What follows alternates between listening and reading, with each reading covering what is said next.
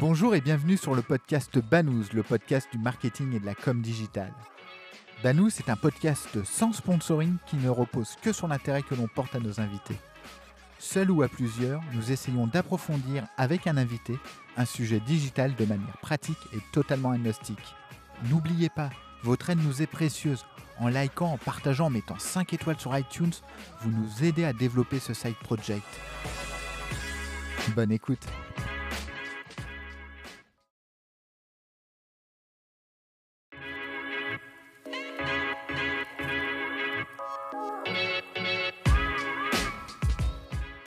Bonjour à tous. Aujourd'hui sur Banous, on va parler des tendances et des enjeux du marketing d'influence grâce à notre invité Nicolas Chabot. J'en profite pour remercier l'IAB qui nous a permis d'organiser euh, ces différentes rencontres et spécialement euh, Victoire et Stanislas. Bonjour Nicolas, merci pour ta participation à ce podcast, enfin podcast à cette émission euh, vidéo Banous. Est-ce que tu peux te présenter s'il te plaît? Ben, écoute, avec plaisir. écoute, moi j'ai un parcours euh, qui m'a euh, assez international. Je suis passé par des, des cabinets de conseil, puis j'ai travaillé dans la distribution pendant euh, assez longtemps dans différentes parties d'Europe. Et en 2012, euh, j'ai quitté les grands groupes pour euh, rejoindre Tracker, qui était une toute petite société euh, à l'époque. J'ai rejoint les, les fondateurs. C'est une société qui a été créée aux États-Unis et je l'ai rejointe pour la développer en Europe. Et donc depuis 2012, je suis impliqué voilà sur ce projet. Donc depuis vraiment les, le, tout début de l'influence, on parlait encore de MySpace à l'époque, pour te, pour te dire. Euh, et, voilà, donc ça fait maintenant une dizaine d'années qu'on développe Tracker euh, dans le monde entier. Et aujourd'hui, je m'occupe en particulier pour Tracker de gérer l'ensemble de nos équipes de euh, services clients et conseils clients. D'accord, très clair. bah, comme je le disais dans l'introduction, on va parler bah, du, du, marketing d'influence. Est-ce que tu peux nous dresser un panorama en fait de ce secteur? Comment il se distribue? Comment il est distribué, pardon? C'est une question euh, difficile parce que c'est un secteur qui change à une vitesse euh, phénoménale et, d'ailleurs avec la pandémie il a repris un nouvel élan. Il est, en fait, depuis que ce secteur a émergé, finalement qui depuis un certain temps parce que on parlait des, euh, blogueurs. Initialement en France a été assez d'ailleurs pionnière sur le blog YouTube est très forte depuis longtemps. Puis les réseaux sociaux on avait peur d'un certain épuisement à la fin des influenceurs. Et il y a Tiens, c'est une industrie qui continue à se, à se renouveler. TikTok a donné un, immense, euh, euh, je dirais, un, un grand coup d'air frais sur le secteur. Les contenus continuent à se, à se, à changer, à évoluer.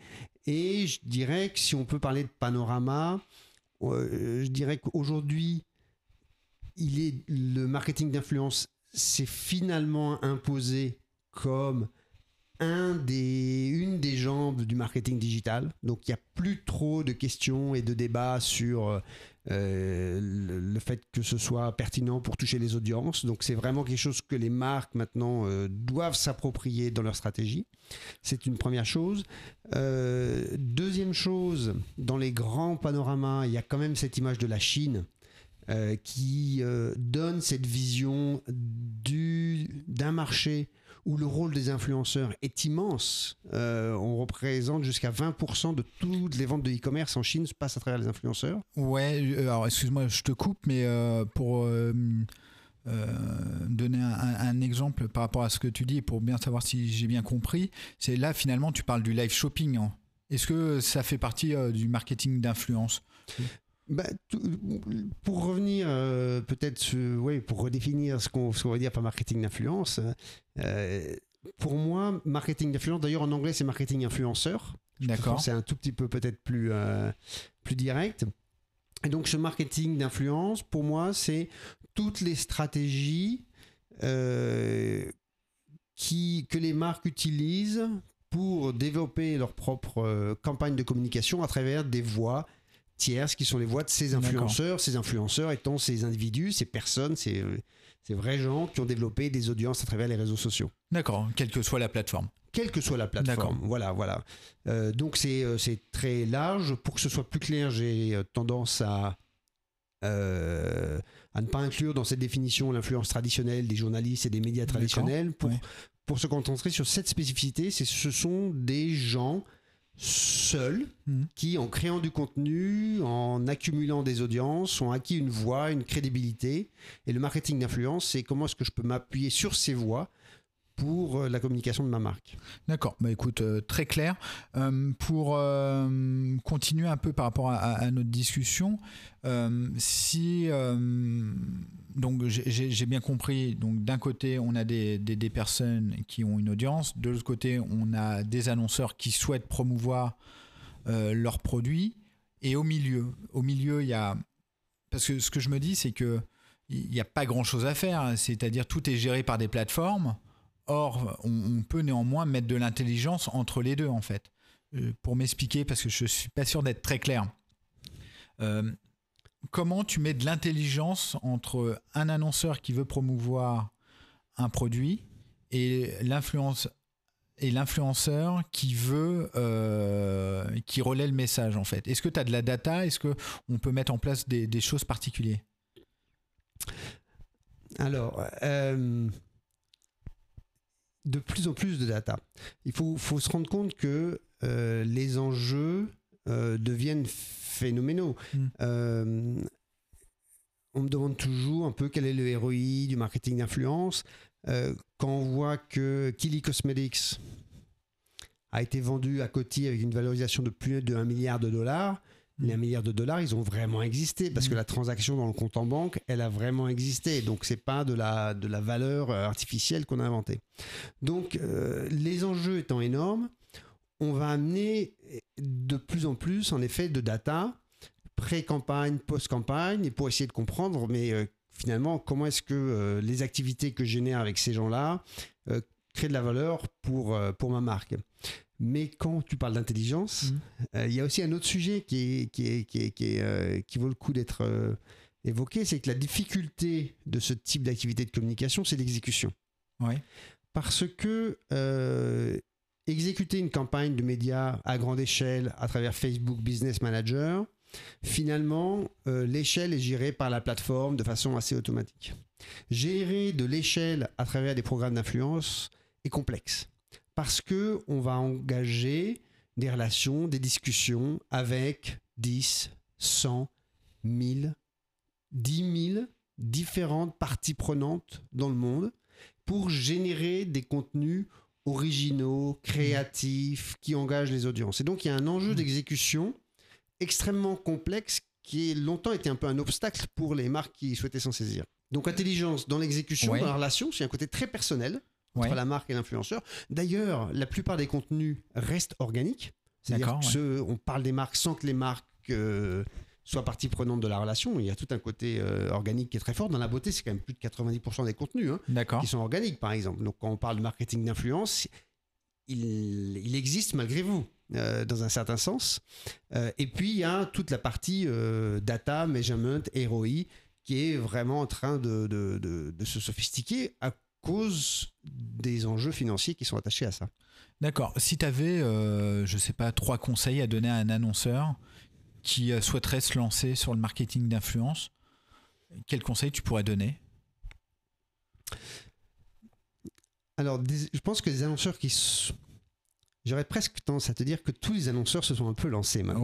hein, ont commencé à, à- à apprendre. Donc, euh, le, le- le conseil que je donnerais aux annonceurs qui souhaitent passer peut-être de l'expérimentation à euh, une augmentation de, leur- de leurs investissements, c'est d'être euh, très clair sur les objectifs qu'ils se fixent par rapport à ce type d'activité. Euh, c'est d'être aussi se positionner dans le long terme. C'est-à-dire que c'est pas du spot télé où on fait on-off.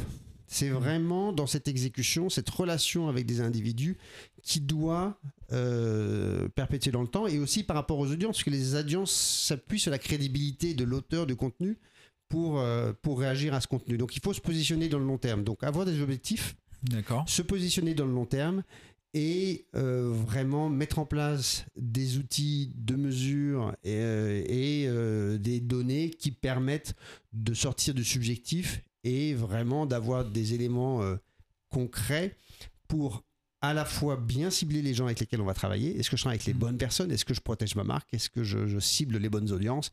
Et puis après, suivre les, les progrès que je, que je réalise. Et, euh, alors, euh, une question, mais comment l'annonceur il choisit ses influenceurs en fait? Il y a une banque d'influenceurs, je peux avoir accès à, des listings pour contacter les gens ou finalement c'est à travers des agences euh?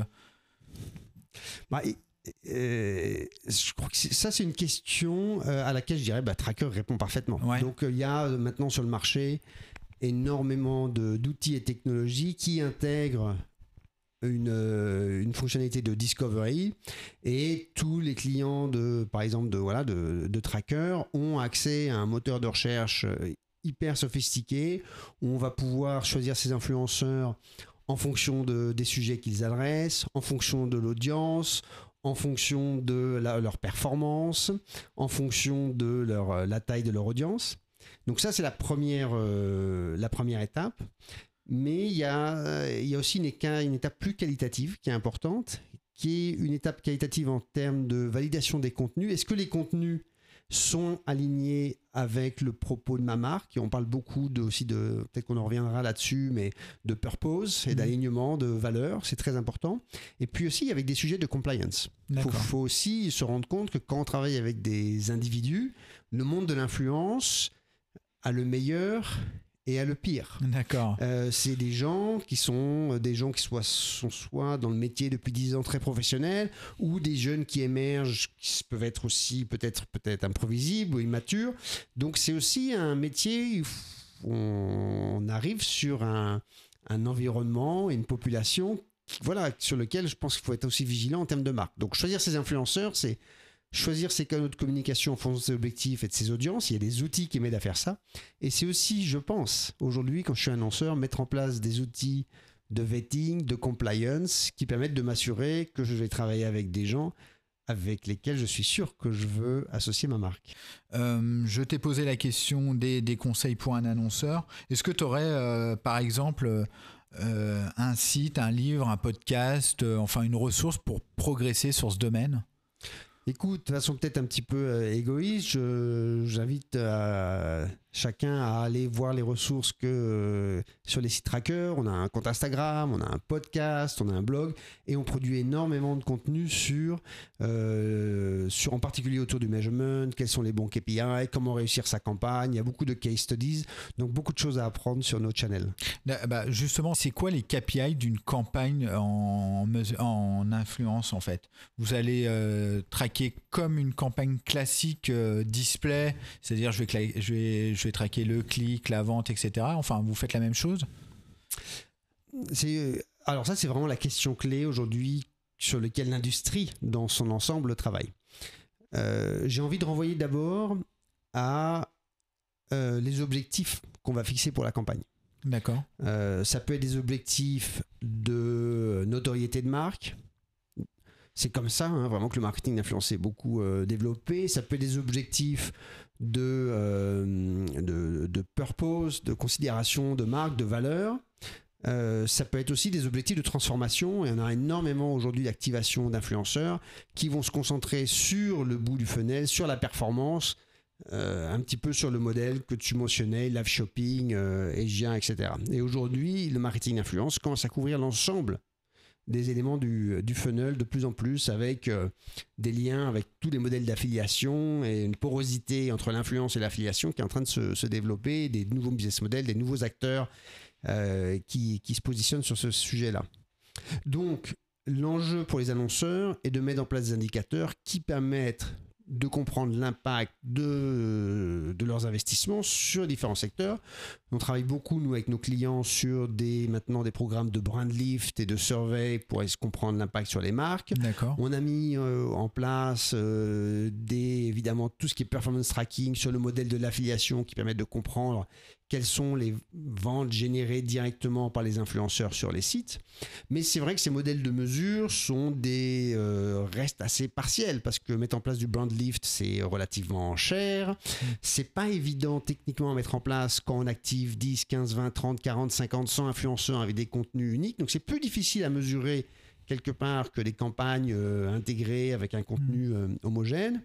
Et euh, pour cela, les, les marques, en effet, s'appuient sur ces, euh, des proxys Mm. qui sont l'ensemble des données qui sont fournies par les réseaux, qui sont très nombreuses, que ce soit les vues, les engagements, hum, euh, des métriques agrégées qui permettent aussi d'avoir une vision un peu consolidée de l'ensemble de ces métriques. Et donc, on entend beaucoup de marques qui se disent, ben moi, je mesure mon ROI en fonction des vues générées, en fonction de l'engagement généré euh, sur les contenus.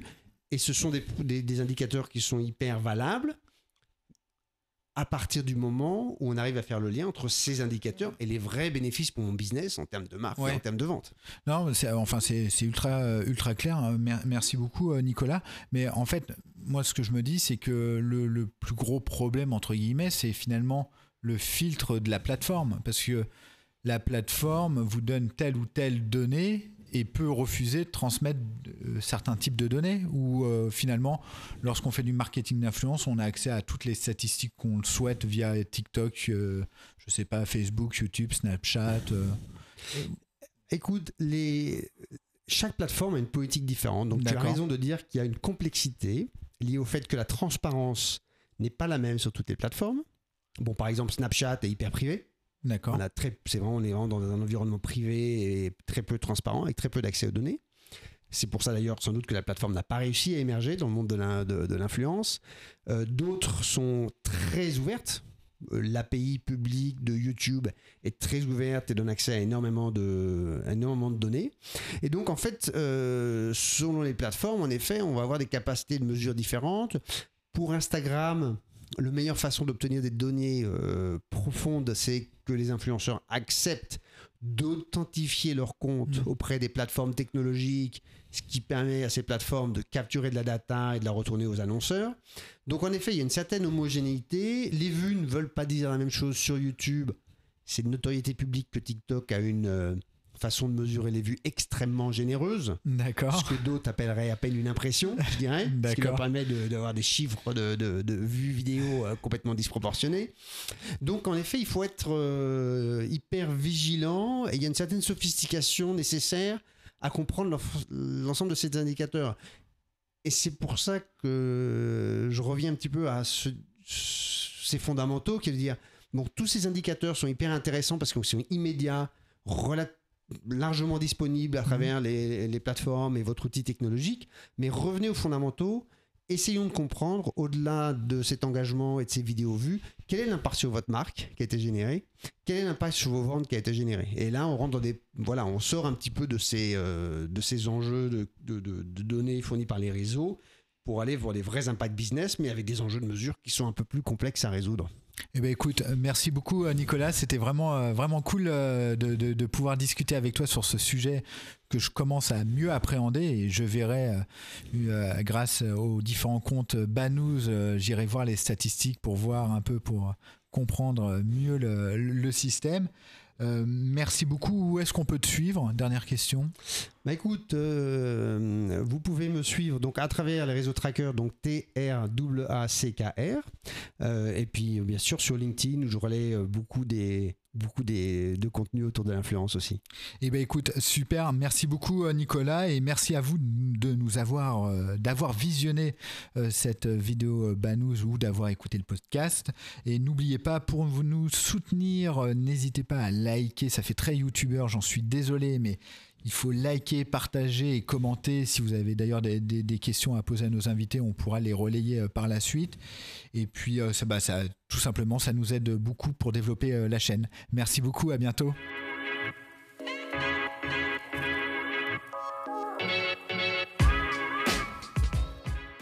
Merci d'avoir écouté cet épisode de Banous. N'oubliez pas, votre aide nous est précieuse. En likant, en partageant, en mettant 5 étoiles sur iTunes, vous nous aidez à développer ce side project. Et retrouvez-nous sur le site banous.com, banous b a 2 n o u z e.com. À bientôt.